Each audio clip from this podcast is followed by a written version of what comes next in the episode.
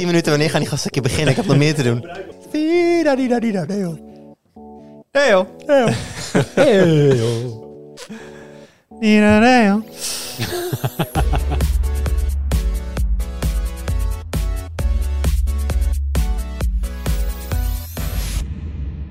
Hoi, leuk dat je luistert. Welkom bij een nieuwe aflevering van de Tweakers Podcast. Mijn naam is Wout en vandaag zit ik om tafel met Arnaud Wokke. Hoi. Met Jurgen Nubachs.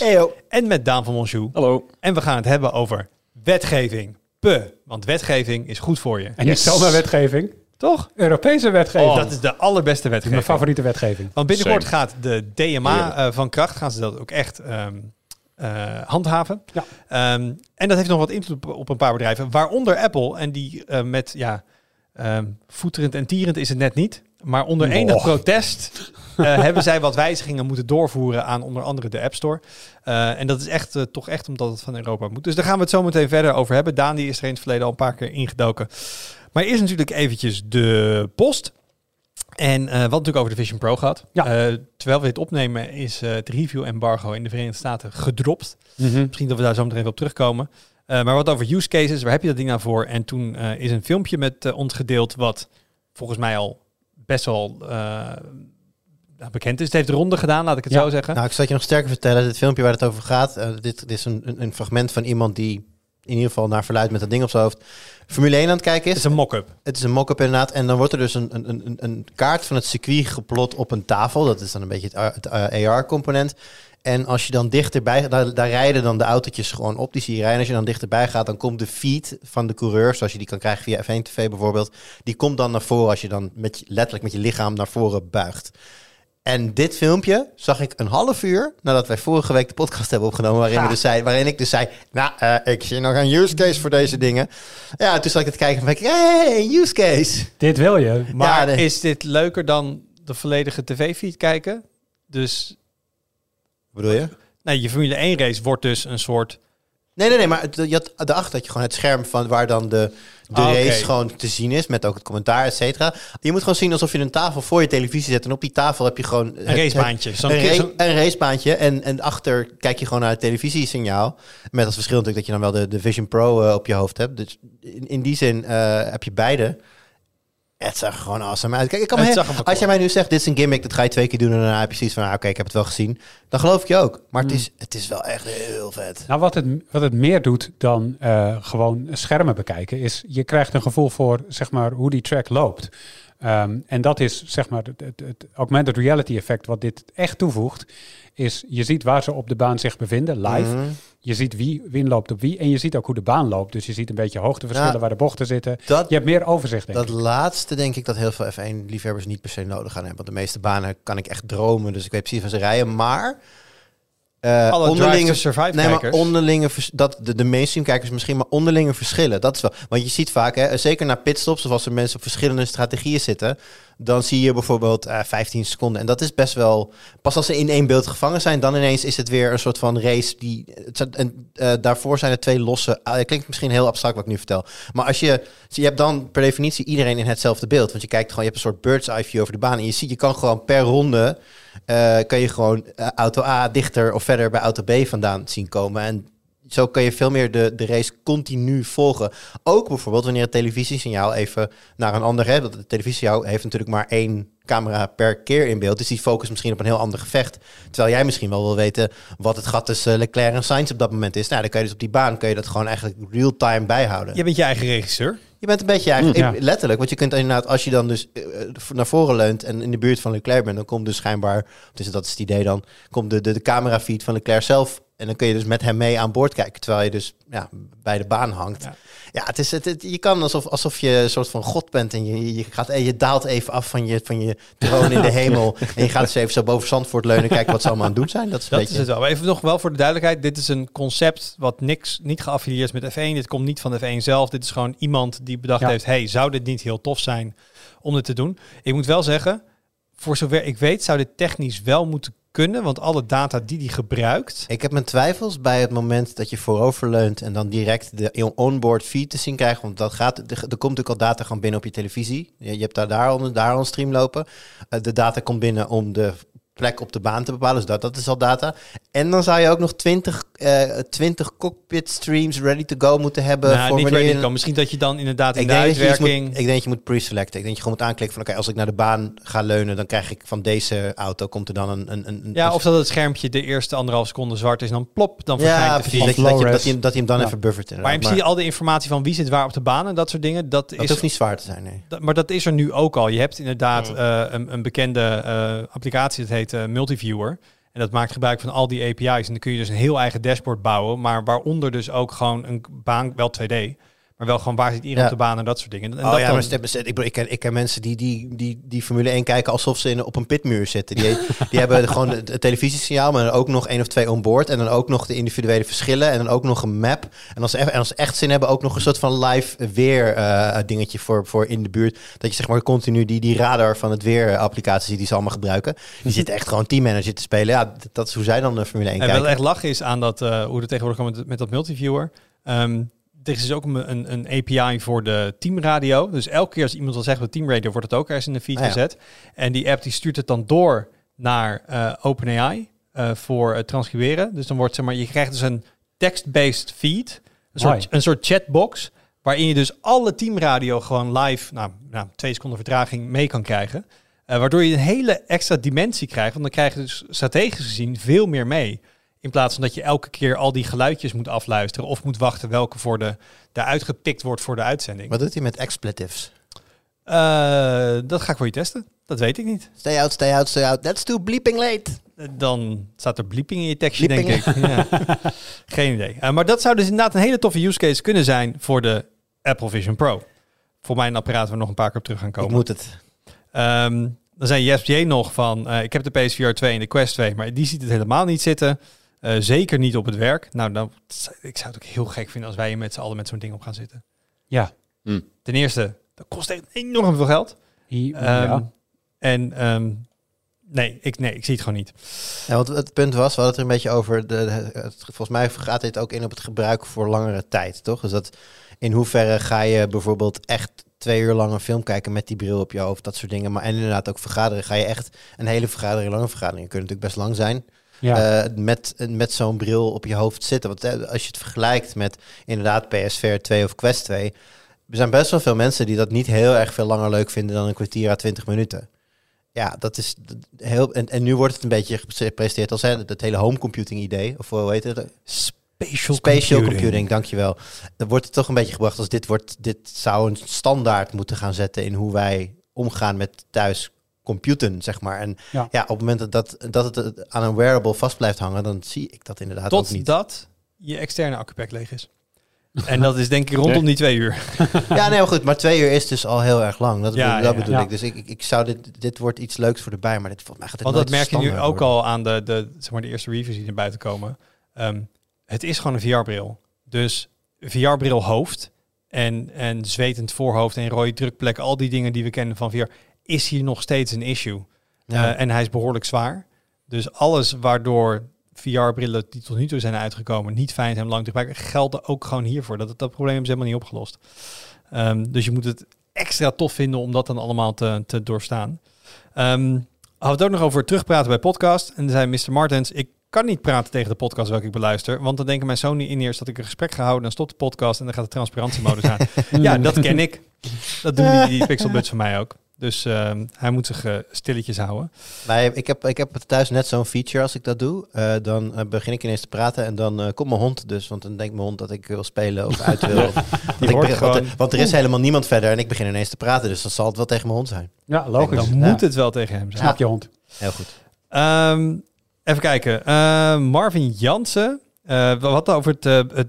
Nou ja, ik had een soort mashup in mijn hoofd gemaakt Ja. van een filmpje van Wim Kok. Die wordt uitgelegd wat internet is. En een reclame blijkbaar van een provider waarbij iemand met zijn muis over zijn display aan het scrollen. Dat is gewoon bij mij gemerged tot één moment. Dat is helemaal niet waar. Dat is gewoon fake news. En een stukje Ja. geschiedsvervalsing in mijn hoofd.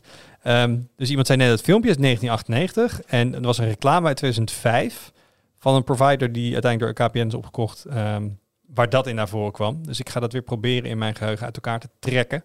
Ik heb ook, ja, DJ Wise was dat. Die had die filmpjes ook gelinkt en dan kan je op klikken. En dat heb ik uiteraard gedaan. Het was echt wel leuk, want Wim Kok krijgt dus computer uitgelegd van, ja, het is een meisje van de basisschool of zo. En dan, dan zie je ook dat hij daar heel onwennig mee omgaat. En hij weet niet hoe het klikken werkt. En hij weet niet wat hij precies moet doen. En dat duurt minuten en minuten. Het is echt een hele trage tv. en het is echt. TV was vroeger sowieso traag. Ja, het is wel 25 jaar geleden. Maar dat zie je dan ook. Ja, dat was echt heel leuk. Maar het was een, het was een computer. Dus mensen zaten met, Ja. met ingehouden adem zaten te kijken naar dit technologisch schouwspel. Ja, maar dat hadden we ook toen we hier die, eh, die handleiding hadden liggen van de, van de Apple IIc.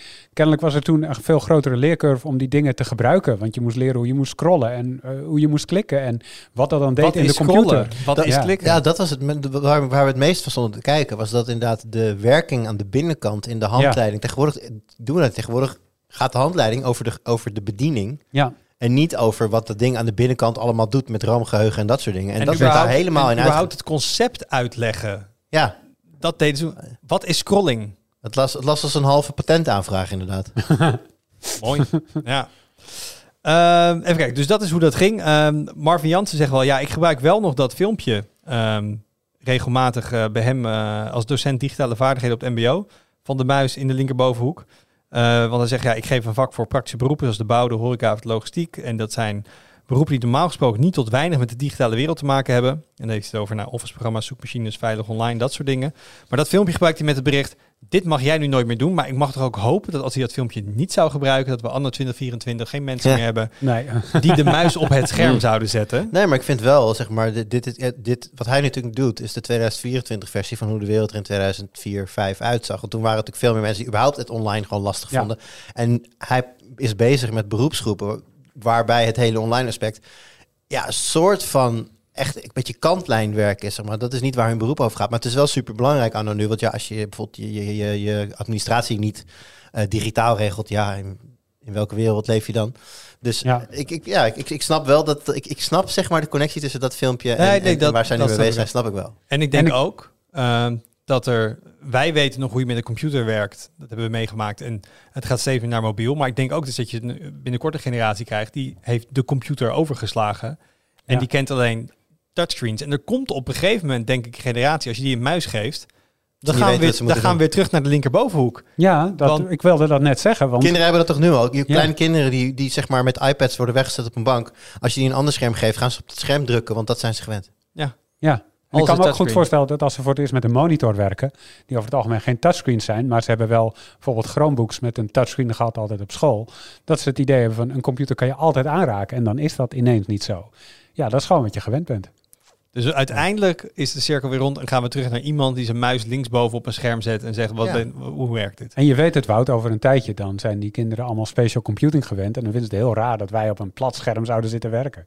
Of spatial K- computing is een scherm die, of is een term die na een paar maanden gewoon de weg van de dodo gaat en het wordt niks. Dat kan ook, daar zijn we nog niet helemaal uit. Dat we, dat we over een tijdje naar dit raar vonden, dat we al onze informatie op een gek rechthoekig veld moesten, kwijt, kwijt moesten. Dit kan toch overal om je heen. Ik had toch overal Ja. om je heen, ja. Ehm, nog even terugkomen op auto's modden, want ik had het over eh, de knopjes eh, in mijn Tesla. En er waren een paar mensen die op reageerden, waaronder Elitibus. En die zei van, eh, er is echt wel een flinke modding community bij andere merken ook. Eh, blijkbaar is er bij BMW iets dat heet Bimmercode. Mhm. Bimmercode, nooit van gehoord. Maar heb je een BMW en hou je van tweaking? Ga eens kijken, zou ik vooral zeggen. Ehm, en eh Erhun, die zegt, ik wil even wat nuance brengen aan de knopjes en de commander van de Tesla van Wout. Er werd een beetje gedaan alsof het uniek is. Maar Tesla is niet de enige rijdende computer, want je hebt ook iets dat heet OBD11. Ik las dit dus de eerste keer als OB de leven. ik weet niet waarom. OB de leven. Ja, OB de leven. Hij zegt daardoor kun je het al eh, veel verder doen. Sterker nog, je kan soms ook een stapje verder eh, gaan en toegang krijgen tot de volledige eh, ECU van de auto, de Electronic Control Unit. Alarmbellen gaan af. Ja. Hij zegt hiervoor is mo- mogelijk bijvoorbeeld om Travel Assist aan te passen, dat ze ook automatisch zelf rechts in kan halen. Oké. Ehm, maar functionaliteit bestaat dus al blijkbaar langer. Eh, bijvoorbeeld stuurbekrachtiging kun je aanpassen voor meer sportief gevoel. Nou, dat was hetzelfde. Maar dit is dus, kijk, ik heb niet heel veel auto's gereden in mijn leven. Mhm. Uh, dus ik ken dit vanuit mijn eigen perspectief. Maar in ieder geval, het, het is dus breder.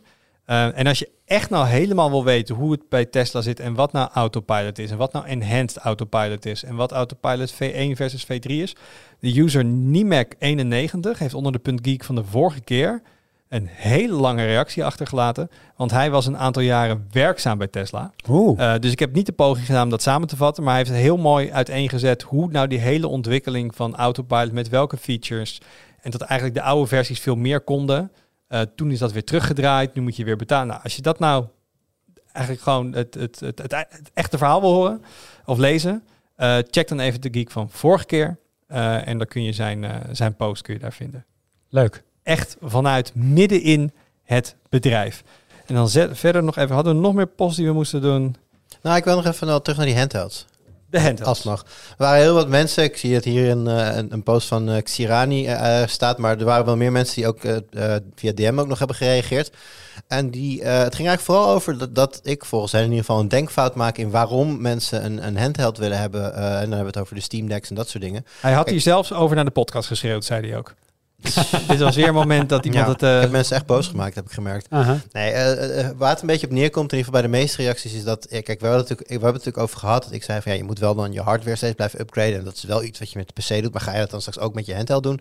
En dat is volgens velen een misvatting, want zo zeggen zij, je koopt hem daar niet voor. Je koopt hem niet voor je EE-games, maar heel veel gamers hebben een hele grote Steam-library. En dit is juist een, een, een handheld die eigenlijk je hele backlog mogelijk maakt om grotendeels uh, te spelen op, een, uh, op, op, op je handheld dan. Um, ja, en dat, dat het dat is. Dat het gewoon een heel toegankelijk apparaatje is. En je kan jarenlang je hele Steam uh, library, kun je jaren terug en je kan het er allemaal op spelen. En dat dat de reden is dat ze het willen hebben. Kan. als je inderdaad een hele grote Steam library hebt, dan is dat zeker een, een, overweging waard. Het, ik, ik, ben, ik ben nog steeds niet overtuigd. Ik heb nog steeds niet het idee van dit is nou het, het killer ding. En ook, dit is dan, oké, als ik daarin meega, dan zou je inderdaad nu één keer een Steam Deck kunnen kopen. Want voor je, de, je oudere uh, Steam uh, games blijft die in principe voor altijd tussen aanhalingstekentjes goed genoeg. Dus dan zou je nooit meer hoeven upgraden als het toch niet om de AAA games gaat.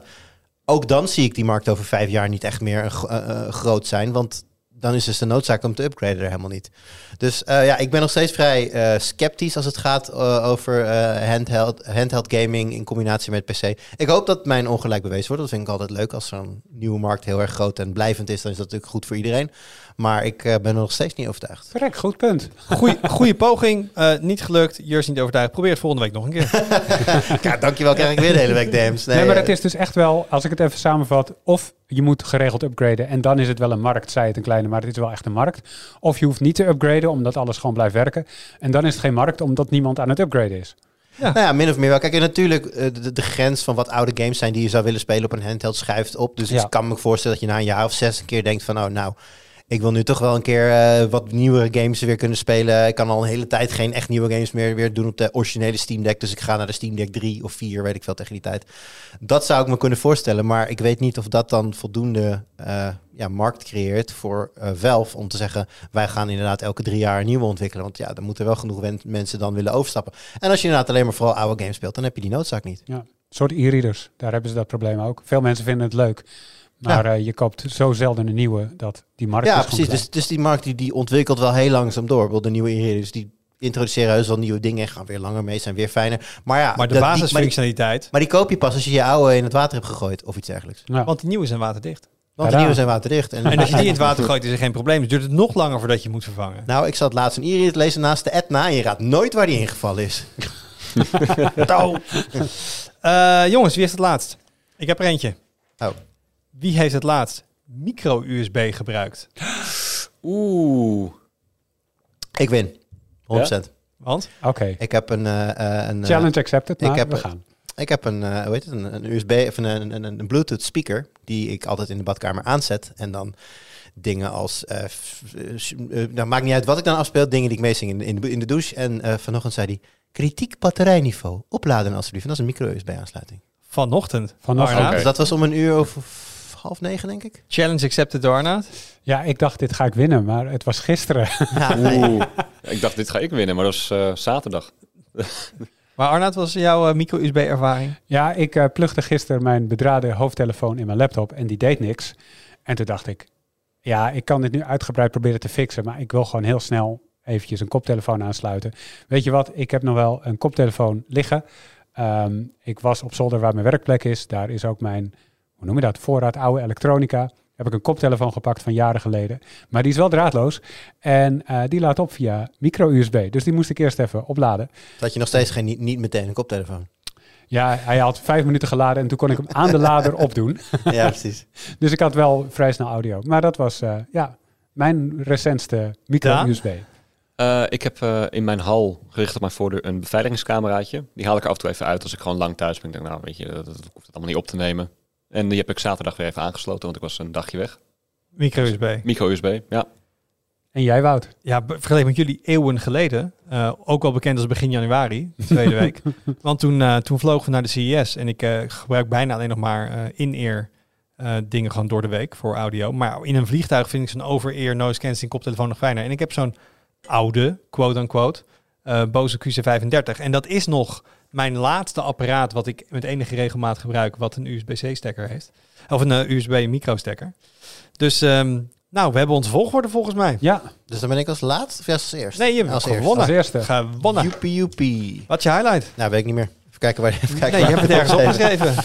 Oh, ja, nee. ehm, dit, eh, dit weet jij. Want hier hebben wij het maandagochtend over gehad. Dit weet ik. Eh, ik las dat ehm, Microsoft een heel groot deel van de mensen die werkzaam waren bij Activision Blizzard King eh, op straat zet. Ik geloof iets van 2000 mensen verdeeld over verschillende divisies. Eh, ook nog een heel groot deel van Microsoft Packaged Gaming divisie, waarmee ze voorsorteren op eh, ja, geen doosjes meer. Maar daar gaan we het een andere keer over hebben. Want ik dacht op een gegeven moment van, joh, er zijn wel echt heel veel mensen ontslagen in de game-industrie. Ik weet dat er ook verschillende mensen hier... ik weet, Bastiaan vroeg op in zijn nieuwsbrief, die heeft al een aantal keer aangehaald. Die heeft ook een hele lijst gemaakt. Nou, ik denk als je alles bij elkaar optelt, dat je rond de 30.000, nou misschien dat nog net niet, maar echt tienduizenden eh, mensen die er in totaal zijn uitgevlogen in de gamesector alleen al. Dus ik zei maandag tegen eh, nieuwscoördinator Thijs en Wout stond daarbij. Zei van, goh, moeten wij niet eens een keer gaan kijken naar waarom er nu zoveel eh, dingen ontstaan? Weet je over gepraat. En dan zei dat is natuurlijk lastig, want dan zou je moeten gaan kijken per, per, per ontslagronde wat het dan was en waarom en wat de diepere eh, dingen zijn. Dus zaten we er een beetje met elkaar over te hebben van ja, Mhm. het is ergens ook wel weer een beetje ver- verklaarbaar en daarom saai, maar toch niet minder opvallend. Nou, wat, wat is de verklaring? Nou ja, kijk, eh, als er ontslagen zijn in de, in de, in de game-industrie, eh, overnames is natuurlijk vrij duidelijk. Op het moment dat er een overname is, dan krijg je redundancy, zoals dat heet. Je hebt, je hebt ineens als groot bedrijf afdelingen dubbel. Dus daar gaan mensen uit. Dus dat is, dat is Ja. er eentje. Normaal proces. ja, daarnaast is er ook nog sprake van een bepaalde conjunctuur. Dus als er een heel groot project is, een heel groot game, dan worden vaak eh, quality assurance heet dat dan. De hele testteams, en dat kunnen echt honderden mensen zijn die dan daar, die daar komen om ja, de games te testen, zorgen dat ze bugvrij zijn. Ja, je zou ik niet zeggen in deze tijd dat, Dat die mensen teams dat ja. die teams nog bestaan. Maar dat doen ze dan. En als zo'n zo'n groot project dan afgelopen is, ja, dan, dan gaat er ook een heel groot gedeelte van die studio wordt dan ook ja, leeggegooid. Want in de eerste fase van een nieuw project, en grote studios hebben dat wel vaak simultaan lopen, maar goed, eh, voordat je echt in die fase beland bent, heb je veel minder mensen nodig. En dat uiteindelijk, naarmate je dichter naar, eh, ja, naar gold gaat, zeg maar, dan heb je echt die gigantische workforce ook nodig. Dus, Ja. dus dat is voor een deel verklaarbaar. En toen vulde Wout mij aan, dubbele punt. Dat dit niet alleen voor de game-industrie geldt. Nee, dat eh, is, het, is, het, is, het, is een, het is een ding. Het is een, een tech-breed ding. En ik weet wel dat eh, binnen eh, tech dat er dan ook weer wel verklaringen voor zijn. Ik denk dat misschien wat de grootste is, dat techbedrijven vooral rondom COVID gewoon als een malle zijn gaan investeren. Ja. Eh, en mensen zijn gaan aannemen. Voor mij is Google echt, ik, ik probeer het snel even op te zoeken, maar ik heb de getallen niet bij de hand. Maar honderdduizenden mensen erbij. Echt gewoon double-digit growth van je workforce.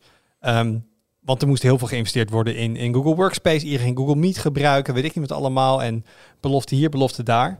En dan merk je toch dat A, ehm, dat je dan eenmaal als je dat opgestart hebt en dat loopt een beetje, dan heb je ook wat minder mensen nodig, net wat jij zegt. En dat misschien ook de inkomsten wat tegenvallen en dat de economie wat tegenvalt. En dat iedereen natuurlijk in het begin in COVID werd er heel veel gespendeerd en heel veel uitgegeven. Mhm, En op een gegeven moment ging dat ook wat omlaag. mhm. Ehm, dus het is, ja, ze gaan wel heel. En dat is natuurlijk ook omdat dit dit soort bedrijven in de VS zitten. En daar gaan mensen wat losser om met contracten. Zeker. En, en, en gewoon arbeidsverbanden en zo. Eh, dus die, die keuzes worden ook gewoon veel makkelijker gemaakt. Ja, we nemen nu gewoon even 10.000 extra mensen aan. Over Ja. een jaar op een schaal van Google dan. En als die over twee jaar moeten we ontslaan, ja, dan doen we dat dan weer. be it, ja. Ja, we hebben ze nu even nodig. Eh, en dat, dat wordt dan blijkbaar, misschien zou je dat in Nederland eerder met freelancers oplossen. Eh, of tijdelijk contracten. Maar ja, daar is gewoon. Ja. Nee, wordt niet op een andere manier naar gekeken. in ieder Er zijn, Ja. er zijn volgens mij nog een paar redenen. Ehm, de eerste is een beetje saai eh, financieel-economisch, maar de rente is omhoog geschoten de afgelopen jaren. Dus bedrijven kunnen. Geld lenen was gratis. Ongeveer. Ja, geld lenen was bijna gratis en dat is het nu niet meer. Dus dan zie je dat ze de hand veel makkelijker op de knip houden. Ehm, en dat geldt ook voor dit soort dingen. Dus overbodige. eh, niet, ik wil niet zeggen dat die mensen overbodig zijn voor die bedrijven. Ja, precies. Mensen die, die er als een soort van luxe bij waren gekomen, die, die zijn dan wel eh, sneller weg. En ten tweede, ehm, we merken het veel sneller op. Kijk, eh, het is een beetje als een, als, als een klas waar je dan wordt uitgestuurd. Dat gebeurt met veel bombarie. Maar als die leerlingen weer binnenkomen, dan is dat met veel minder bombarie. Hm. En dat gebeurt met ontslagrondes ook zo. Dat, dat is voor ons Ja. nieuws. Wij schrijven dat. Ja. Worden er eh 5000 mensen aangenomen, dan schrijven wij dat niet. En die bedrijven communiceren dat ook niet zo.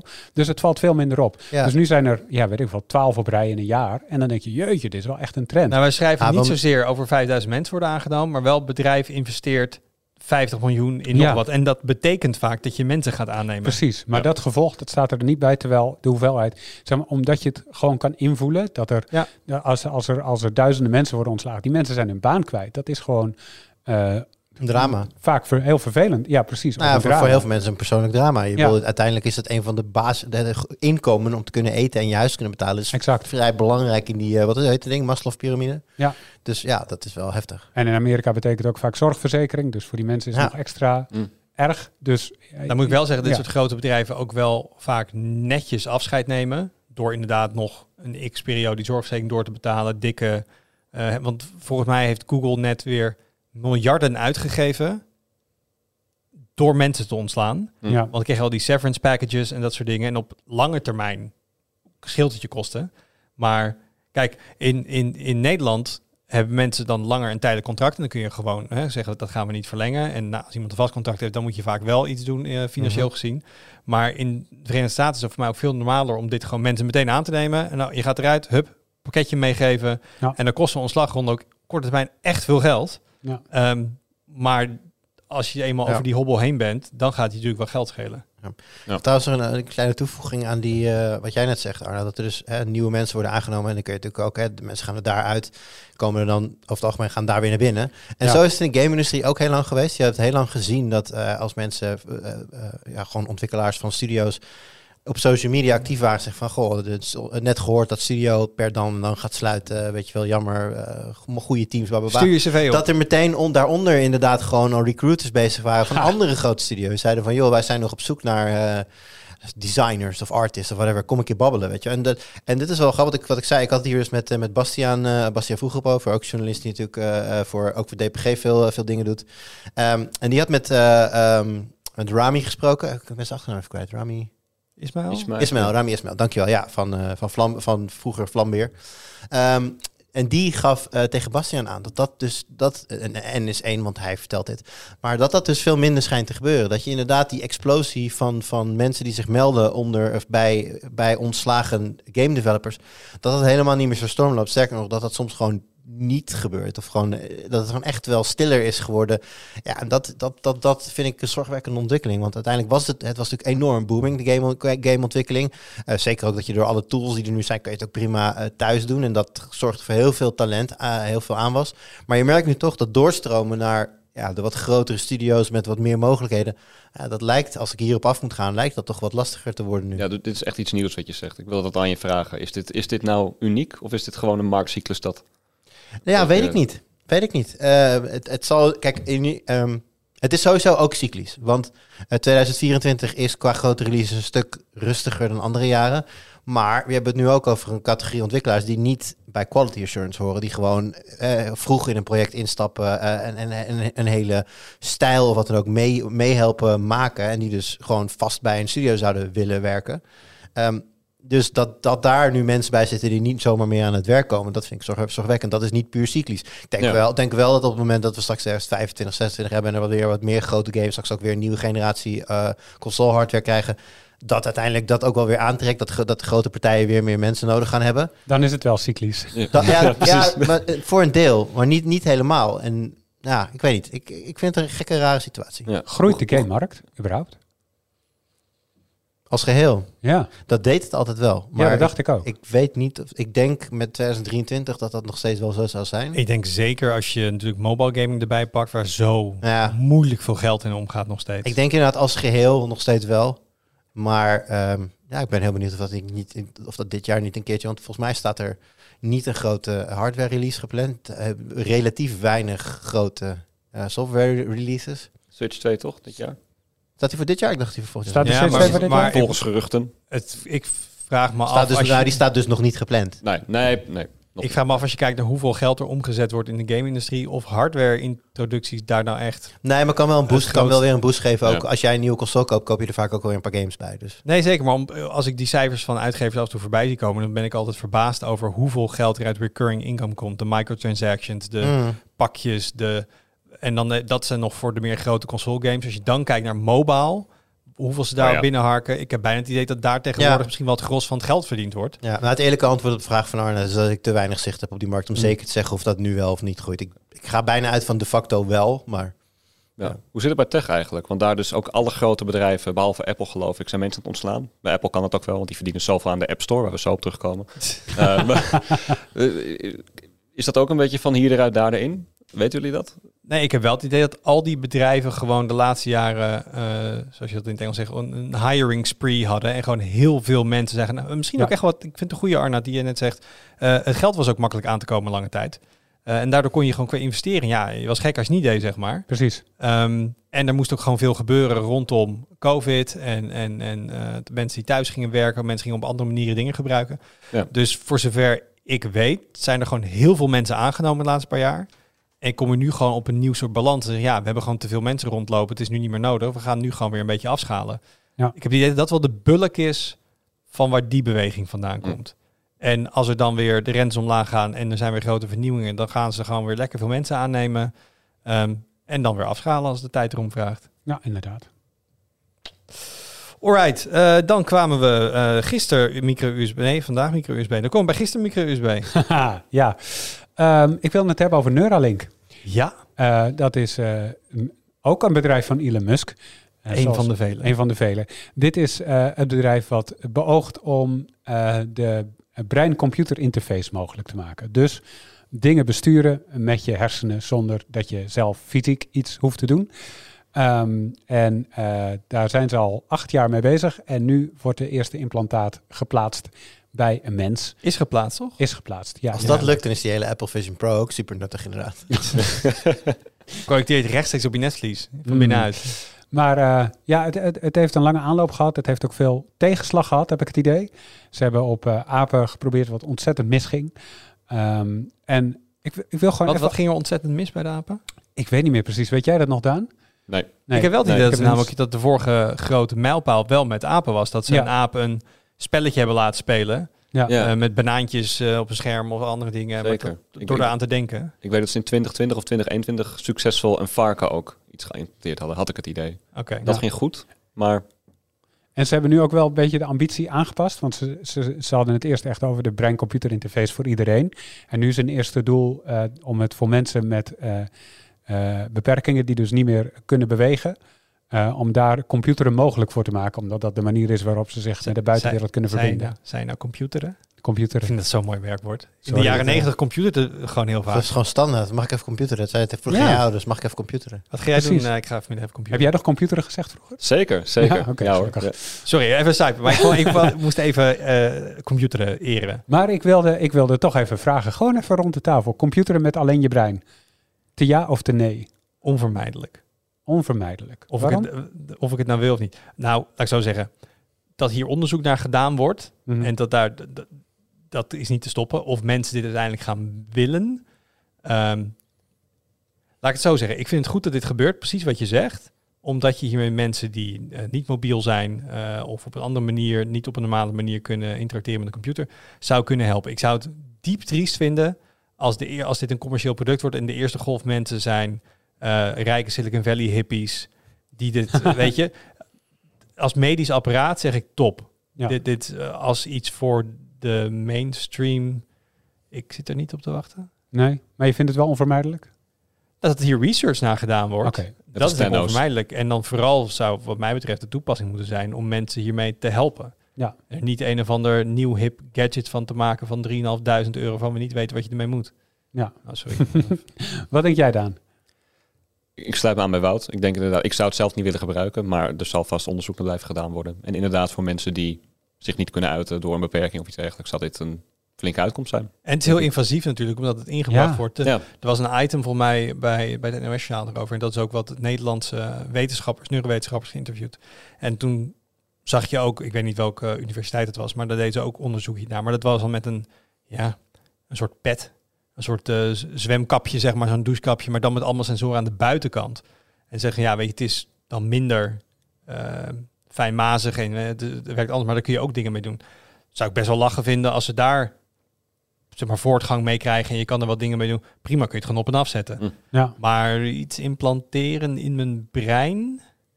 No thanks. Ja, en wat dan als er bukjes in zitten of het moet vervangen worden of weet ik veel, je wilt het upgraden.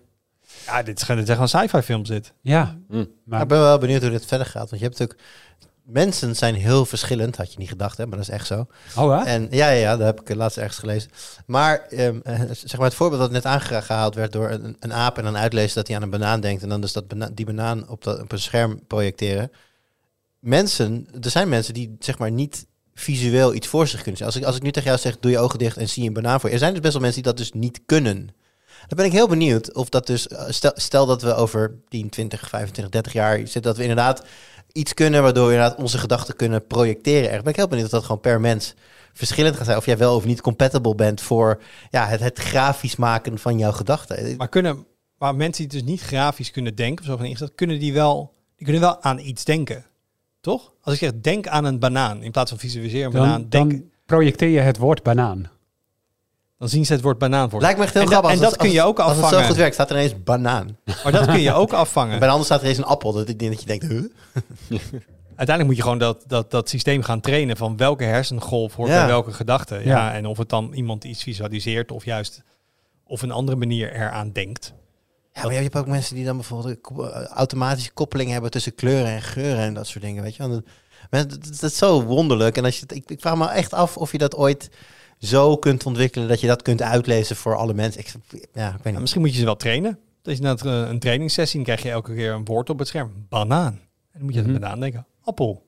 Men- mensen die aura's kunnen zien ook bijvoorbeeld. Die moet je, daar moet je mee beginnen, want die zijn al gewoon gefine-tuned.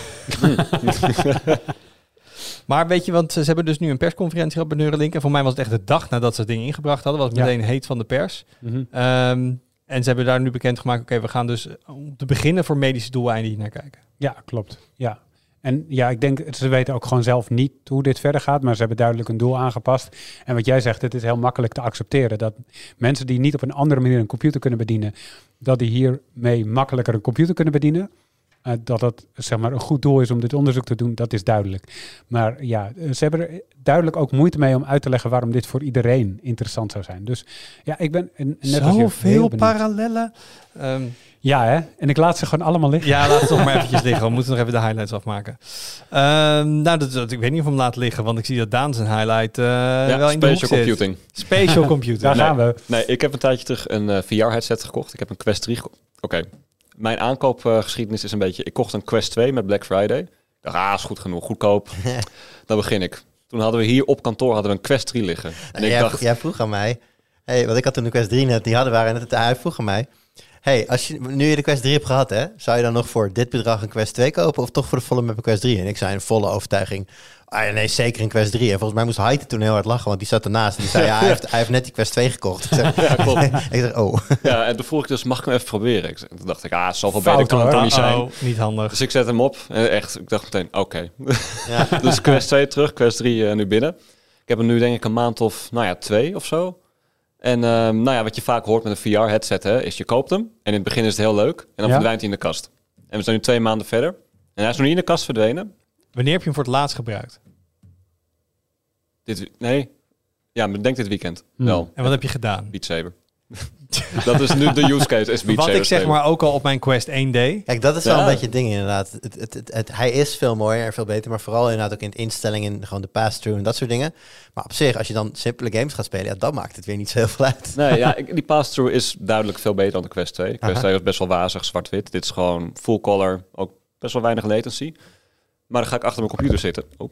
Dan ga ik achter mijn computer zitten en dan, dan kijk ik naar mijn scherm. En dan is het scherm is wit, heb ik light mode aan, dan zie ik de tekst niet. Dat contrast is gewoon niet goed genoeg, de dynamic range. Dus dan denk ik van ja, ik kon mijn laptop- nodig hebt. Ik kon mijn laptop wel lezen. een, een Apple Vision Pro. Een Apple Vision Pro. ja, nou ja, dat, Scherm dat, in de vel zetten. Ja, dat Hoe, eigenlijk. hoe, holding donker, hoe donker is de kamer om je heen? Want dat was bij mij. Als ik, als de ka want ik was natuurlijk in mijn woonkamer veel bezig toen met Assassin's Creed. En overdag kon ik over het algemeen mijn laptop wel lezen. Maar als het dan s'avonds een beetje schemeren, dan kon ik steeds minder goed mijn Dan wordt laptop het lezen. dynamisch bereik tussen Ja, donker precies. en licht te groot. Ja, nou, mijn kamer is best helder dan wel. Ik heb gewoon de lampjes op volle helderheid. Maar ja, nee, ik heb zoiets van, ik, ik gebruik voor Beat Saber. En dat doe ik gewoon af en toe. Denk, ah, en ik dat heb- is ook heel leuk. dat is ontzettend leuk. In retrospect had je toch de Quest 2 kunnen nemen. Ja, achteraf wel. Ik merk ook gewoon dat de tracking van de controllers van de Quest 2 net wat beter is. Omdat als je echt goed wil Beat Saber, doe je je vingers een beetje over de controller heen. Dan kan je Ah. meer met je polsen. En er zitten lampjes voor de tracking. Ja. En in de Quest 2 zitten die in een soort halo, in een soort eh Ja, bolling ja, dat- eroverheen. En in de Quest 3 zitten die in de controller zelf geïntegreerd. Dus ga je vinger eroverheen. En dan verlies je soms af en toe tracking.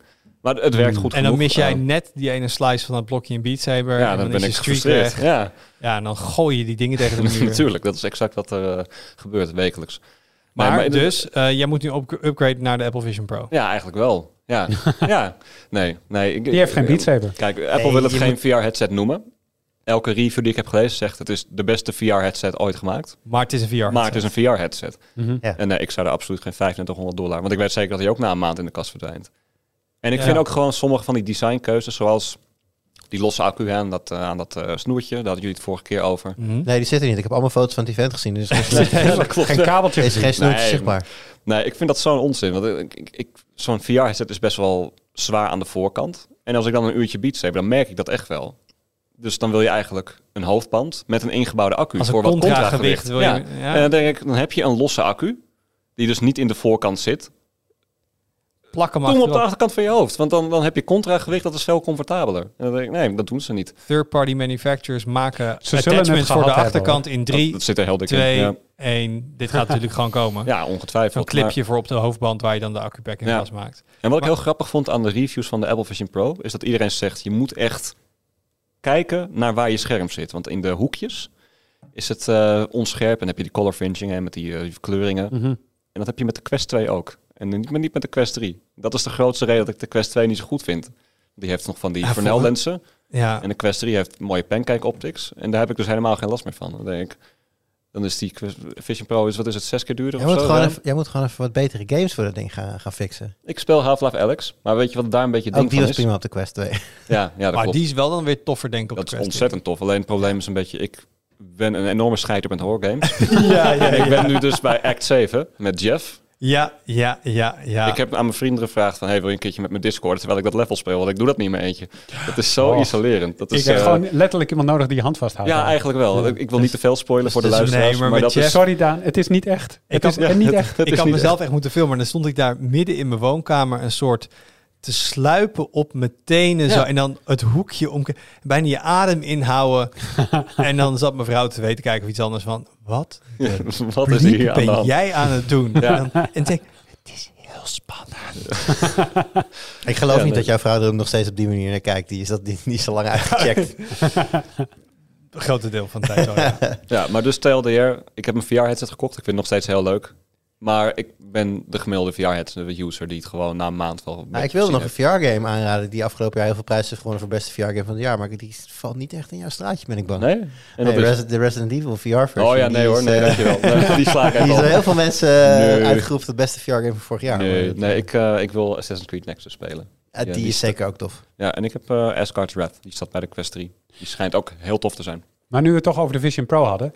ehm, eh, dit viel me ontzettend op aan, zeg maar, aan, aan de reviews. Dit is volgens Apple, en daar zijn ze vrij helder over, een soort van tussenstap tussen ja, eh, augmented reality op een iPad, wat gewoon niks is, en een daadwerkelijke bril waarop je augmented reality hebt. Dus mijn veronderstelling was, dat ding is gericht op augmented reality. Nee, En dat is niet spatial computing. Maakt Hoe niet vaak uit. moet ik dat nog? Maar het- dan denk je van, het, het, Apple richt het erop dat je de echte wereld en de virtuele wereld kan mixen. Ja, Nee. Maar, zo nee, maar zo waren die promofilmpjes ook. Toen dat ding werd Ja. aangekondigd, had je de hele tijd een woonkamer met een, met een open eh, living, living kitchen of weet ik het wat. Ja. En dan ze waren gewoon bezig daar en sliepen rond. En je was bezig en je keek door je bril naar je kinderen die Ja. daar bezig waren. Het, was, het werd heel erg gepresenteerd als één geheel. Maar uiteindelijk is het gewoon een bril die je op je hoofd zet en die je afsluit van de rest van de wereld. Nou, nou, op, zich heb je die, op zich heb je die pass-through wel. Dus je kan wel die nog steeds je kinderen zien zitten. Alleen het is compleet gescheiden. Dus je ziet een iPad-app voor je in de lucht zweven. Ja, Maar het idee natuurlijk van AR is, is dat je naar een object kijkt en dat daar naast dan een, een venstertje verschijnt met, weet je, het interacteert met elkaar. Ja. En dingen worden in de ruimte geplaatst, 3D-objecten. En als je dan draait, dan blijven ze daar staan. Maar het is nu gewoon, je kijkt via pass-through naar de wereld om je heen. Mhm. En daartussen is een laag waar je gewoon iPad-apps op kan openen. Ja, En dat zijn Ja. twee hele gescheiden dingen. ja. Eh, nee, dat, dat viel, viel mij ook op inderdaad. En vooral gewoon wat ik ook even snel scannend al die reviews haal. Kijk, Apple heeft er een handje van om als zij iets doen, te doen alsof ze het wiel opnieuw hebben uitgevonden. zeker. Eh, en dat proberen ze hier ook. Geef het ze, want ze hebben het wiel geregeld opnieuw uitgevonden. Precies, en dat proberen ze hier ook. Maar wat je wel, de, de afdrong van veel van die reviews is, ook Apple heeft gewoon op dit moment nog te dealen met allerlei natuurkundige beperkingen met lenzen, met displays, met camerakwaliteit. En, en ze hebben heel veel van die fundamentele problemen of, of, of hindernissen ook nog niet opgelost. Dus ja, het is misschien eh, al met al een, een betere uitvoering van het concept dan een Quest 3. En Maar ook zeven keer zo duur. Precies, dus dat mag je ook wel verwachten. Maar dingen als inderdaad, je krijgt een enorme afdruk op je voorhoofd. Ja, hij wordt warm, hij is zwaar. Eh, je hebt fringing aan de, de hoeken van de lenzen. Je hebt uh, chromatische aberraties, je hebt kleur, color. Al dat soort dingen waarvan je misschien dan denkt, ja, maar Apple gaat het nu doen. Dus dat, dat, voor, dat soort eh, dingen worden weggepoetst. Mhm. Ondanks al het geld wat ze erin hebben gepompt, lukt ook hen dat niet. Ja, Wat mij aan de ene kant doet denken, oh, Apple is ook een soort sterfelijk. Hè? Dus ook wel, en voor misschien dat het voor een Meta ook wel fijn is. Nou, oh ja, weet je, het is niet dat we omvergevalst worden. Maar als in een apparaat van 3500 euro met eh, 10 jaar R&D en de budget van Apple, dat ze tegen diezelfde dingen aanlopen, gaan we er dan komen, denk ik dan ook wel. ja. Of moet er niet echt zo'n fundamentele breakthrough komen in bepaalde soorten hardware, dat we het over een hele andere boeg gooien, dat we niet meer met schermen en camera's werken. Nou, het zou me niet verbazen als er op een gegeven moment wel weer een soort pauze komt. We hebben natuurlijk eind jaren 90, begin zero's, was er eventjes de VR-bril. Dat was uh, techbeurs en dat soort dingen had je dat toen. Daarna compleet verdwenen en 20 jaar later, nou iets, iets sneller, maar 15 jaar later kwam toen uh, Oculus en kreeg het weer een nieuwe impuls. En, Ja. zijn we, en die golf rijden we nu.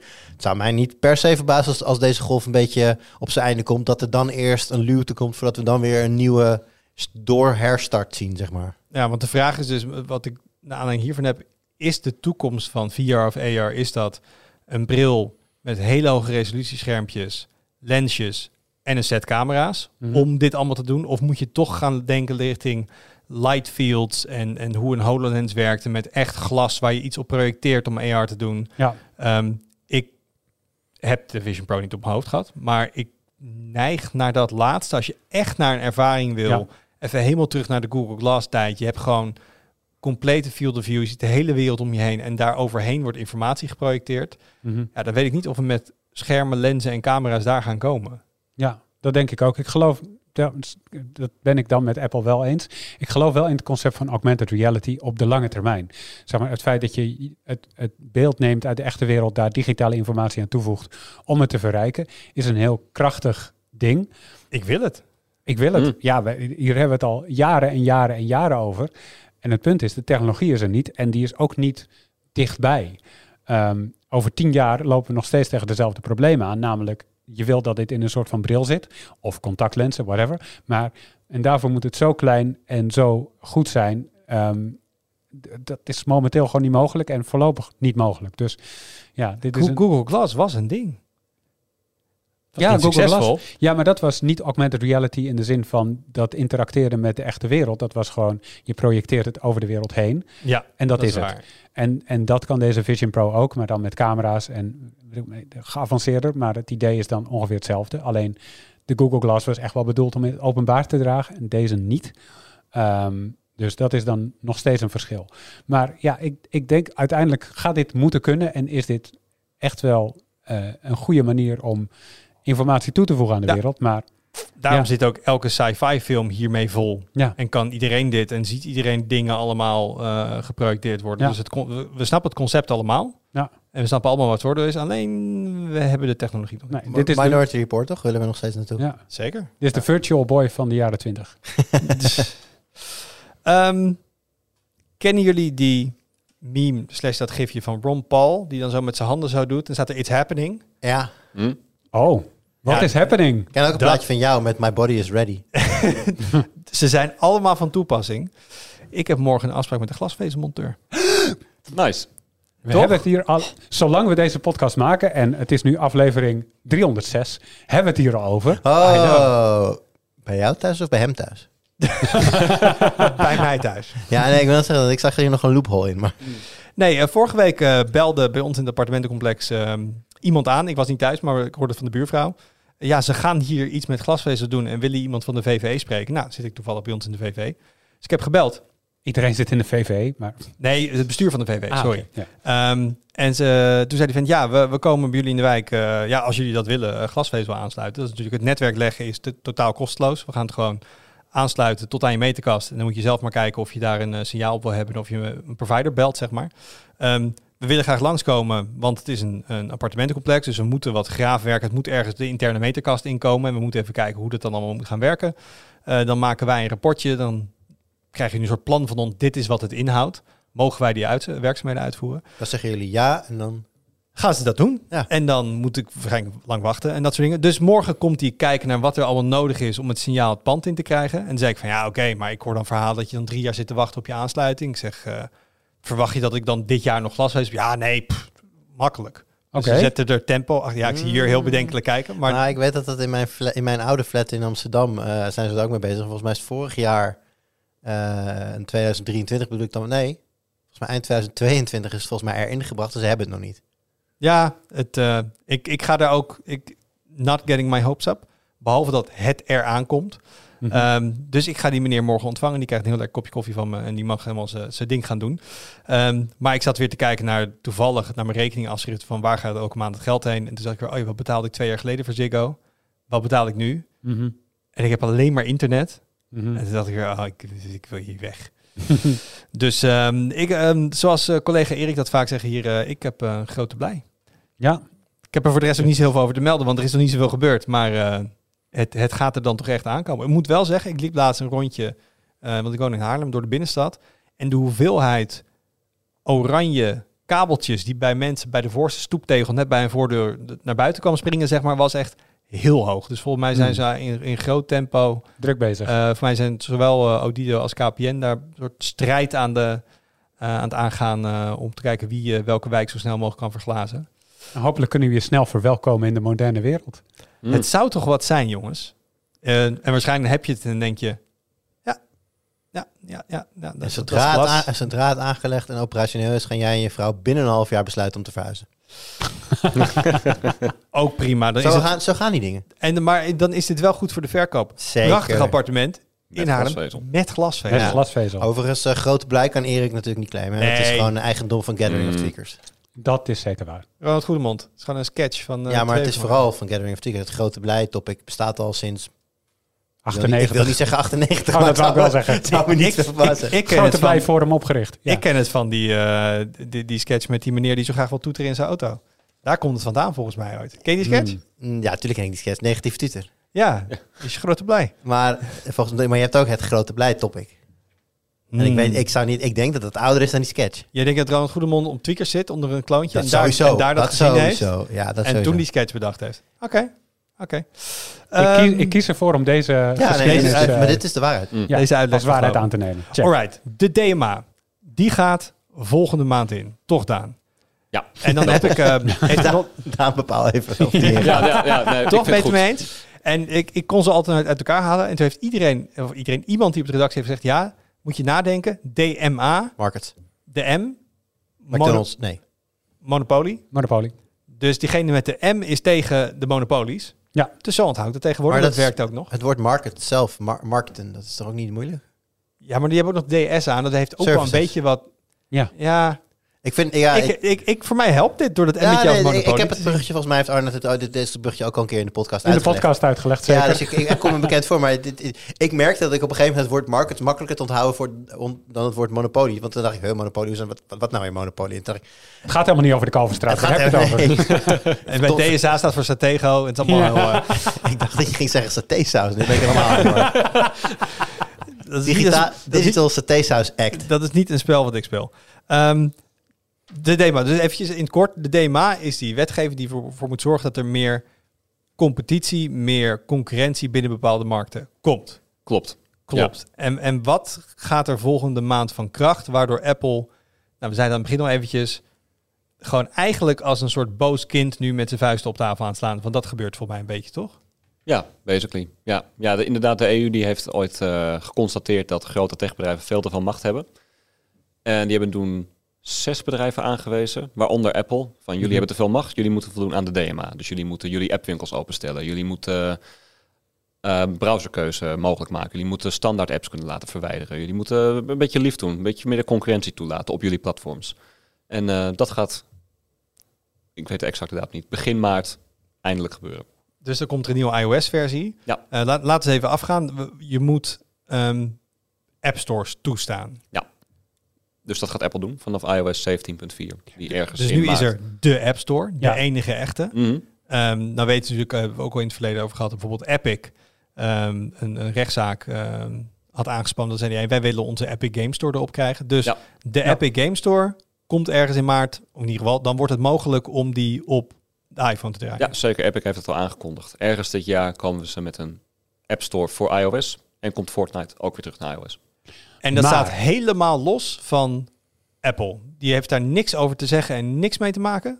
Vraagteken? Apple, Apple controleert nog steeds alle apps die uitkomen op iOS, geloof ik. Op virussen, dat soort dingen. Die krijgt dan een install key. Ja. Dus Apple controleert. Kijk, ehm, ja. joh, jij zei net als een soort boos kind. En dit is de vergelijking die ik in mijn intro van artikel van komende week ook maak. Maar ik kan hem hier alvast vertellen. Eh, namelijk het kind wat je een bedtijd meegeeft. En dan zeg je, je mag nog lezen tot aan half negen eh, in je bed. En dan kom je boven en dan zit het kind te lezen aan het bureau. En dan zeg je, nee, maar je mag helemaal niet lezen in je kamer überhaupt. En dan kom je de volgende dag boven en dan zit hij te lezen op de badkamer, in de badkamer. En dan zeg je, ja, je mag gewoon überhaupt niet lezen. En dan verzint het kind weer iets anders. Zeg maar, dit is, dit is wat Apple doet. oh ja. Dus elke keer proberen om te voldoen. Ik heb een Engelse term gehoord hiervoor die ik heel lekker vind. Ja, En dat heet malicious compliance, kom Ja. ik tegen. Dus ze doen we, hè, ze conformeren zich aan wat moet, maar wel op een... Je bent eigenlijk aan het tegenwerken terwijl je meewerkt. ja, het gaat Ja. niet van harte. Dus conf- ze conformeren, maar zonder de intentie om te conformeren. ja. ja. klopt. En, en ja, dus je mag een andere App Store maken. Maar Apple moet goedkeuren dat jij die App Store hebt Ja. gemaakt. Vervolgens moeten gebruikers die downloaden vanaf jouw site. Eh, en dat kan alleen vanaf jouw site. Dus het staat niet in de App Store zelf. Dus hoe weet je dan dat die App Store bestaat als die niet op je, op je telefoon staat? Geen idee. Maar je hebt geen manier om dat te promoten in de App Store of op een andere manier. Dus je komt niet automatisch bij iOS-gebruikers.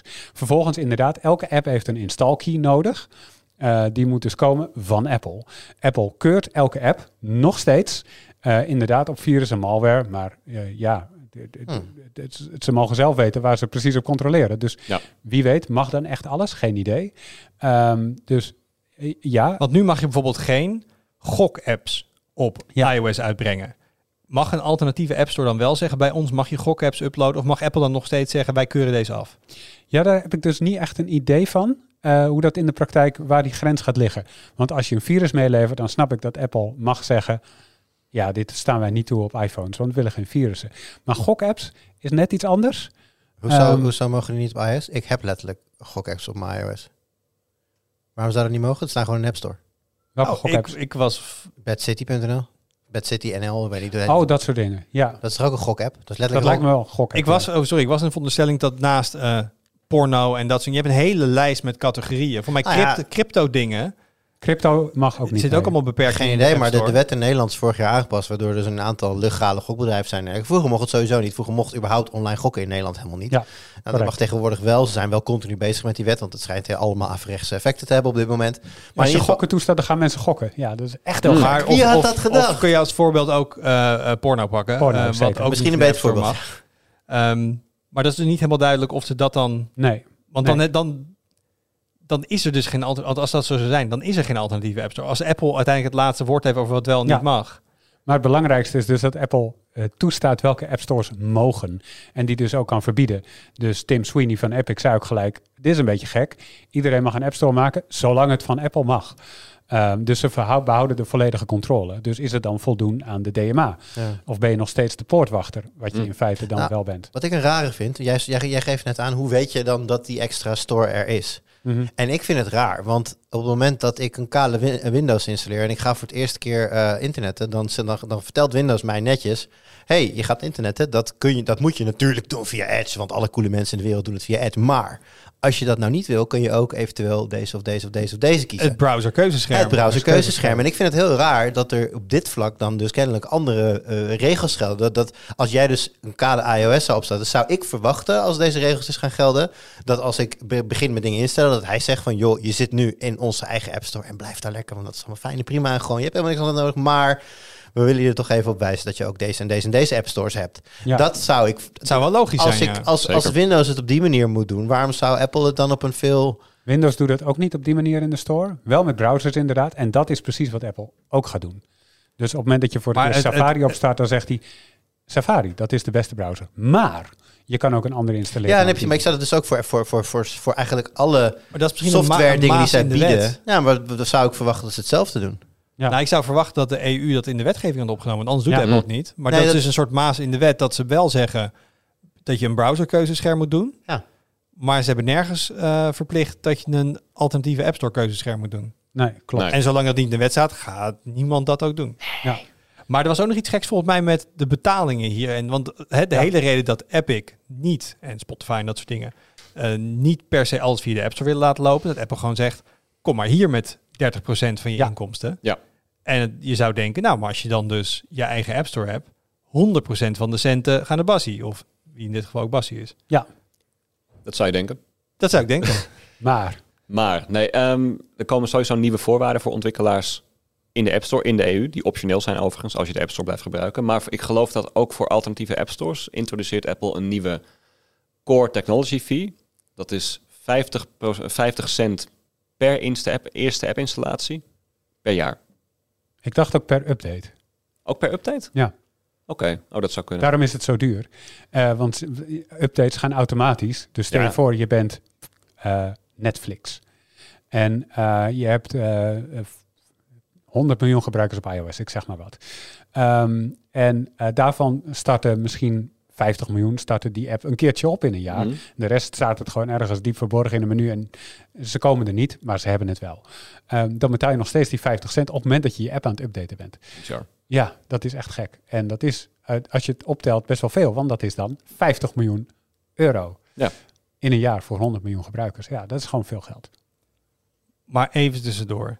Dit is toch totaal niet wat de EU met de DMA bedoeld heeft. Nee, zeker niet. En Dit is malicious compliance, wat je Dit- zei. En, en is er al iets, heeft eh, me- mensen binnen de EU of Ja. de- er zijn er al uitspraken gedaan? Is er al een standpunt ingenomen van, hé hey jongens, dit is niet, zijn er eh, dingen aangeklaagd of? Ik geloof dat Thierry Breton, dat is de eurocommissaris van de interne markt, eh, die heeft al gezegd van we gaan dit onderzoeken. En als wij vinden dat ze niet voldoen, dan kunnen jullie strenge actie verwachten.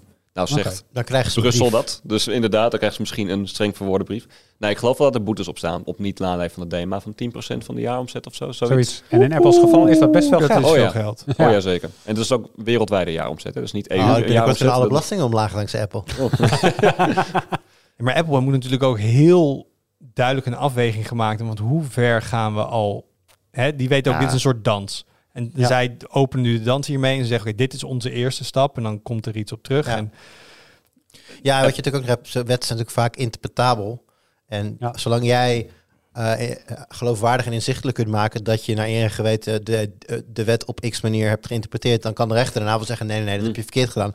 Maar als je hard kunt maken dat het ja, dat jouw interpretatie niet kwaadwillend of, of ontwijkt, dan kom je daar in principe tussen aangestekens mee weg. Dan zal je een gerechtelijke orde krijgen dat je het moet veranderen. Ja. Maar ja, Ja, zolang, zolang zij, zij leggen natuurlijk de wetten uit in hun voordeel, dat is Ja. natuurlijk niet gek. En Het het is- is, aan de rechterlijke macht om te zorgen dat, dat, ja, dat het gaat op de manier zoals de wet bedoeld is. Ja, het is, het is net een Formule 1, weet je wel. Dan heb je soms van die auto's die zo'n trucje hebben. De DAS eh, van Mercedes 2020.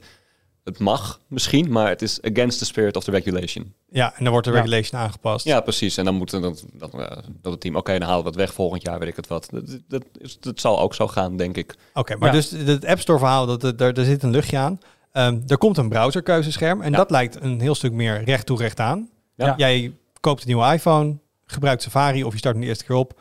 En als ik het wel heb, dan krijg je dus gewoon een aanbod, een pop-up van Ja. er bestaat ook Chrome. Er bestaat ook? Firefox. Ja, en dat Ja. zijn niet alleen, eh, want Chrome en Firefox zijn er al op iOS, die kan je installeren, maar dat zijn nu WebKit-browsers op iOS. Dus ze gebruiken gewoon dezelfde browser-engine.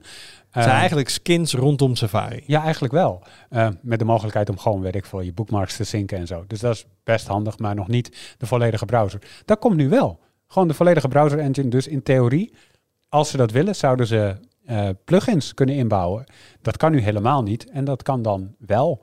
Eh. Competitie. Dus Ja. de, de, de plugins voor Chrome bedoel je dan? bijvoorbeeld. Kan Ja, ik dan- ik denk niet dat Chrome dat doet, want op Android is dat ook niet. Firefox heeft dat wel.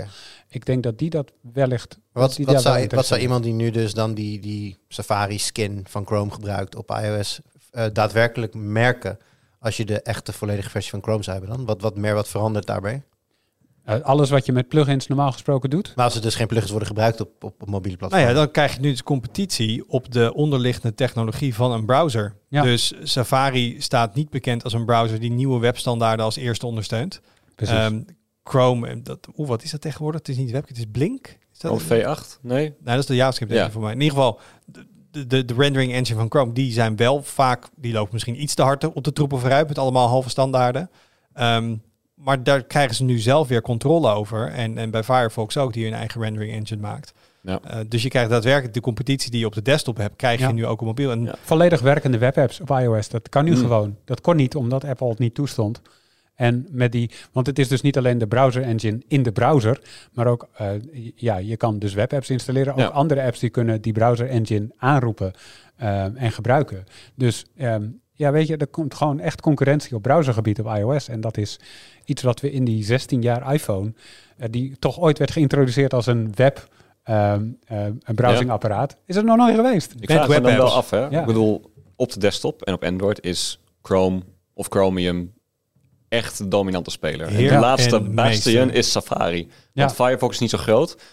Heeft het niet als neveneffect dat gewoon Chrome dan echt de hele, mal, de hele markt platwalst? ja, maar wat, wat, wat denk ik de EU erop zou zeggen is, ja, als dat uiteindelijk de keus van de consument is, als ze de keus hebben en ze kiezen voor Chrome, dan mag Chrome prima Ja. de grootste zijn. Alleen, Hoe werkt, dat, hoe werkt dat nu in de stad? Dan even tussendoor, want ik, ik gebruik dus inderdaad op iOS Chrome, maar dat is dus Dat is Safari. WebKit. Telt dat, wat zeg je? Dat is WebKit inderdaad. Dat Dus is, dat, dat, dat telt voor de algehele statistieken dan als Safari?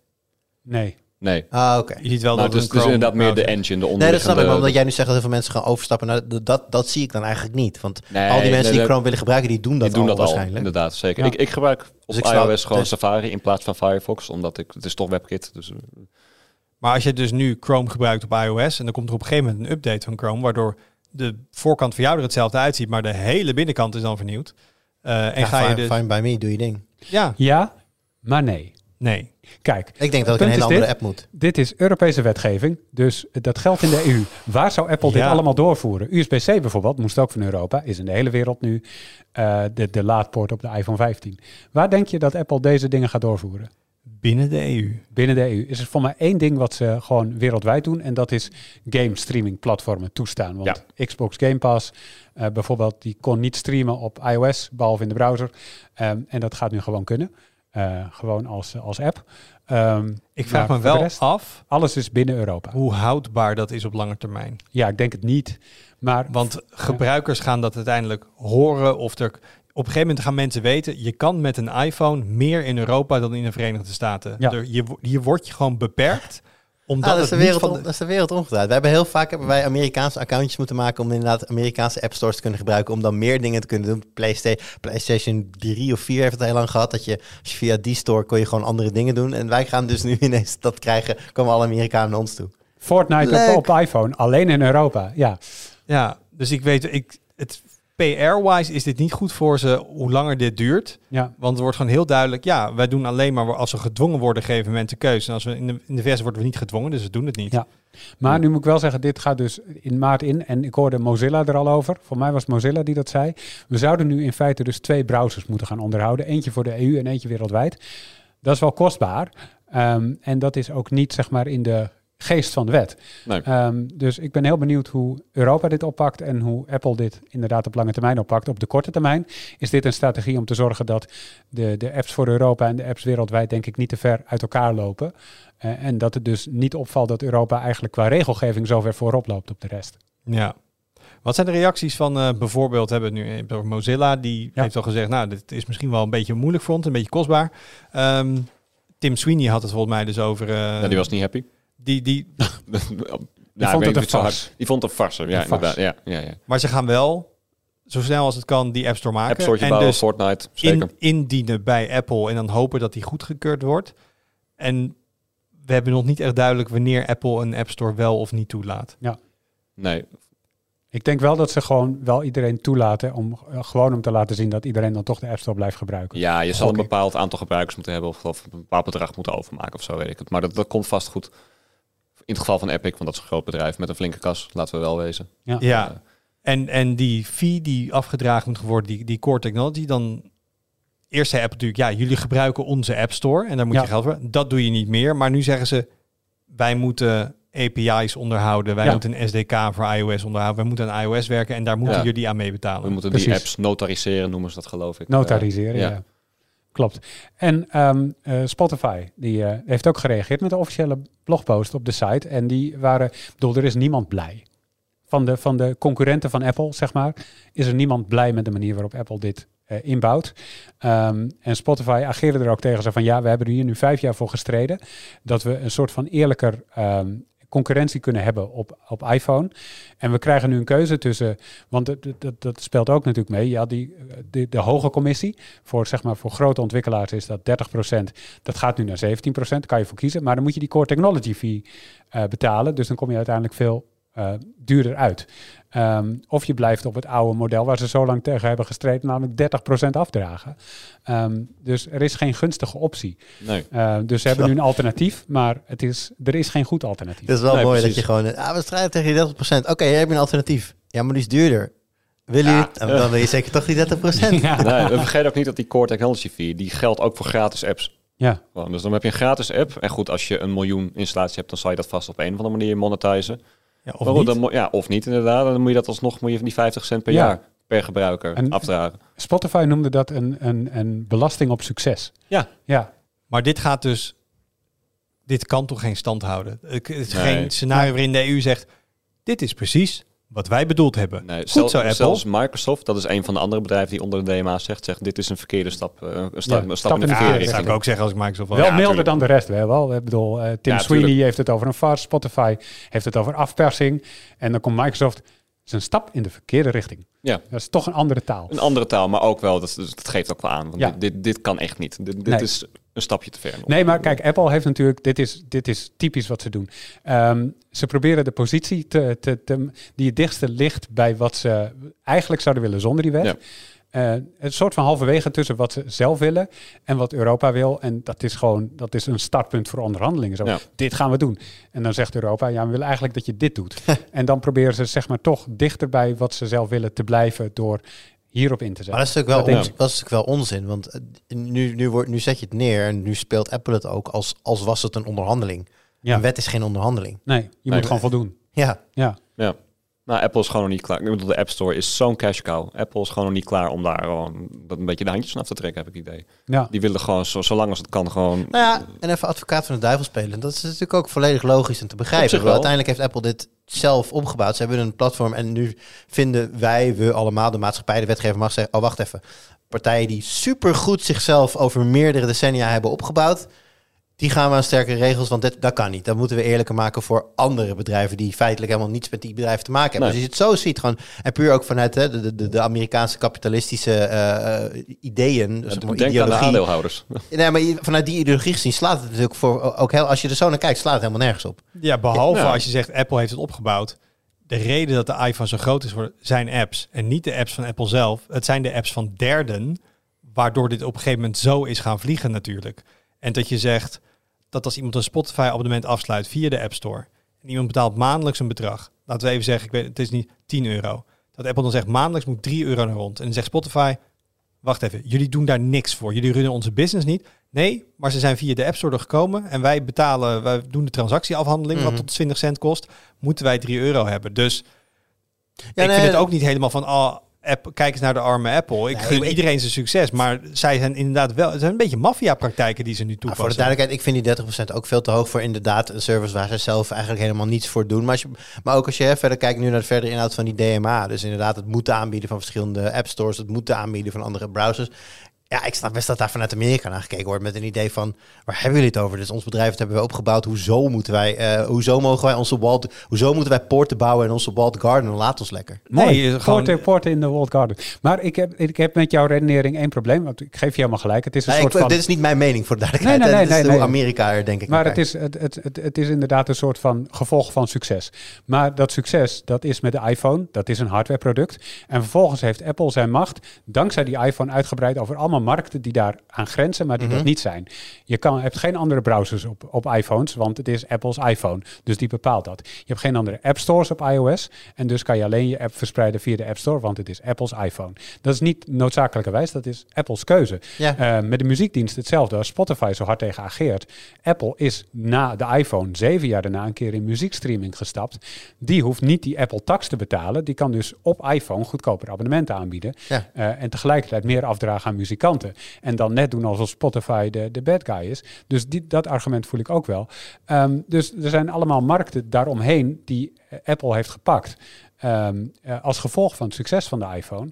En dat is gewoon het gedeelte wat, ehm, wat steekt en waar Maar dat eh, is de- Europa nu... Dat is, maar Dat is wij als. Europeanen. Kijk, als Amerikaan zou ik zeggen, wij hebben, wij, eh, nogmaals, advocaat van de duivel, wij kunnen inderdaad Apple Music beter doen voor, omdat wij eh, onszelf daar niet voor gaan belasten. En het is ons bedrijf, dat is van ons, dat is van ons, dus dit kan en dit mag gewoon. Kijk, Amerika is het, het, het land van het onbegrensde kapitalisme. En het spelletje van onbegrensd ap- kapitalisme wordt door Apple heel goed gespeeld. En binnen die mindset moet je Apple gewoon applaudisseren. Want ze hebben gewoon het spel heel goed gespeeld. En daardoor zijn ze heel rijk. Precies, ik vind het ook een Maar dat is ook niet hoe ik er naar kijk. Ik vind het ook een gezonde situatie dat we daar in Europa inderdaad nu, nu, nu bepaalde eh, grenzen aanstellen en daar eh, eh, dingen in veranderen. Maar ik, wat, nogmaals, ik kan me heel goed voorstellen dat, dat het toch Amerikaanse bedrijf Apple, ja, toch hier met, met ik zal misschien niet meer, inmiddels niet meer verbazing, maar ja, dit past, dit past niet in de Amerikaanse ideologie over het Nee, algemeen. in de Amerikaanse ideologie koop je een oud medicijnpatent op, maak je 300% duurder. En dan denk je, ja, heb ik slim gedaan, want ik verdien nu meer geld. Ja. Dat, dat is voor een deel Ja. de mindset in de zakenwereld daar. En toch zie je in de Verenigde Staten ook wel een omslag hoor. Je hebt Ja. nu die, die rechtszaak tegen Google Search door de FTC. Eh, er wordt wel wat gedaan aan die monopoliemacht van echt grote techbedrijven. Dus ze zijn heel langzaam daar, ja. maar het begint ook een beetje Ja, op ze hebben te dat uitgebreide onderzoek gehad in de, voor mij was het in de Senaat, tegen alle, Ja. ja. wat wij in Europa poortwachters noemen, maar dat waren Apple, Microsoft, Amazon, eh, Google ehm, en inderdaad met, eh, met, eh, met de advertentie, eh, zoekadvertenties, Eh, maar Amazon om het verkopen van eigen eh, merkproducten als concurrentie van de, de, de verkopers die op Amazon verkopen. Ja. Eh, en bij Apple ging het inderdaad om de App Store en, en het monopolie daarop. Ehm, dus Pro- ja, het probleem alleen in de VS is dat ze daar zo weinig continuïteit in de overheid hebben. Zeker. En ze zijn zo druk bezig met elkaar de tent uitvechten en gewoon zorgen voor een soort gridlock dat er niks gebeurt. Dat prima kan dat er nu een commissie zegt, we gaan onderzoek doen. En dan is er weer een verkiezing en dan zijn de machtsverhoudingen net wat anders, want heeft die een zeteltje meer. En dan sneuvelt het weer. Dus ik heb er in dat opzicht weinig vertrouwen in dat dit soort processen waar echt jaren overheen gaan. En wat ben, denk ik binnen een instituut als de EU wel kans van slagen heeft dat het zo'n lang traject doorkomt. Meer kans van slagen heeft in ieder geval dan in de Verenigde Staten, waar het gewoon Nou, van jaar tot jaar echt heel erg de andere kant op ik bedoel, de. Republikeinen en Democraten zijn het over weinig dingen eens in Amerika. Maar Big Tech is evil. Dat is aan beide kanten van het spectrum echt Misschien heel goed. is dit wel een ding waar ze dan eindelijk elkaar op kunnen vinden. Een van de Ja. weinige dingen. Ja. Ehm, we gaan het zien. We gaan het zien. Ik ben heel benieuwd. Naar, we hebben hier twee Apple-gebruikers aan tafel. Twee iPhone-mensen. Wat ze op hun telefoon gaan zien gebeuren ergens medio maart. Ja, ik ook. Je kan Firefox gaan draaien. Ja, Eh, lekker. Oh, Ik ook. zin in. Want we hebben er drie aan tafel namelijk. Ja, d- Mooi. ja jij, maar jij draait alles. Ik draai alles. Jij draait alles. Eh, even sneak peeken naar wat er op de site verschijnt. Eh, jij hebt eh, een potje geknokt. Of Ja, ik ben lekker aan knokken nog, nog steeds met de Thea. De bedoeling was dat dit al eerder online kwam. Tekken 8 eh, review. Maar ja, er kwam iets tussendoor genaamd Palworld. Dus dat moest, dat moest even tussendoor. Maar eh, Tekken komt volgens mij eind deze week op de site. Nou, dus er komt zeker nog meer over de DMA. Niet Zeker. alleen nu over wat nu speelt, maar ik denk dat hier weer een jaartje zoet mee zijn. De collega Erik die heeft eh, natuurlijk eh, voor de mensen die altijd vragen... waarom heb jij twee horloges om? Omdat er één in test is. En dat was ditmaal de Huawei Watch GT4. De Huawei? Hu- Huawei, Huawei, Huawei, die ene. Eh, dus die komt eraan. Wel natuurlijk vorige week een uitgebreide podcast met Jelle erbij over al die verschillende gaming handhelds. Dat hebben we ietsje doorgeschoven. Daar wordt volgens mij net een video over opgenomen. Ja. Dus dat komt er toch echt binnenkort aan. Ehm, en misschien wel grappig, collega Olaf is bezig met ehm, eh, de parental control settings op verschillende routers. Oeh. en wat je oh. daarmee kan. Er zitten allemaal van die bloklijsten in. Als je een beetje wilt dat je kinderen niet de meest gekke dingen gaan doen. Ehm, en die is, eh, ja, voor mij is dat best wel een lastig ding om te onderzoeken als redacteur. Want je moet eigenlijk dus naar allemaal hele loesje sites gaan en kijken of je er doorheen komt. Ehm, dus uh, Jurding Challenge accepted. Ehm, al, zeg maar, alle dingen die in de App Store niet mogen, die moet je eigenlijk hier eh, gaan opzoeken en kijken wat de router ermee Dus doet. Olaf komt binnenkort met kilo's drugs en wapens in is het eh, hier, hier binnen. En vieze filmpjes en dat Niet soort dingen. gelukt. Ja, niet gelukt. Eh, dus dat komt er allemaal aan. Maar het is lastig, want als je op die sites dan je huiswerk eh, kan vinden, zeg maar dingen die je dan nodig hebt, dan kun je daar ook niet op. De, ik vind het lastig. Dus ik ben ook heel benieuwd wat voor dingen er dan allemaal geblokt gaan worden. dit Daar, ga ik met heel veel interesse lezen. daar, gaan we, daar gaan we achter komen. Dat was hem voor deze week. Dank jullie wel jongens. Dank je wel voor het luisteren of het kijken. Heb je feedback, dan kun je altijd even een comment achterlaten of ons mailen op podcast.wiekers.net. En je hoort ons weer volgende week. Doei! Zet je een nieuwe move? Ik heb, ook- ik heb hem uitgezet, zag je?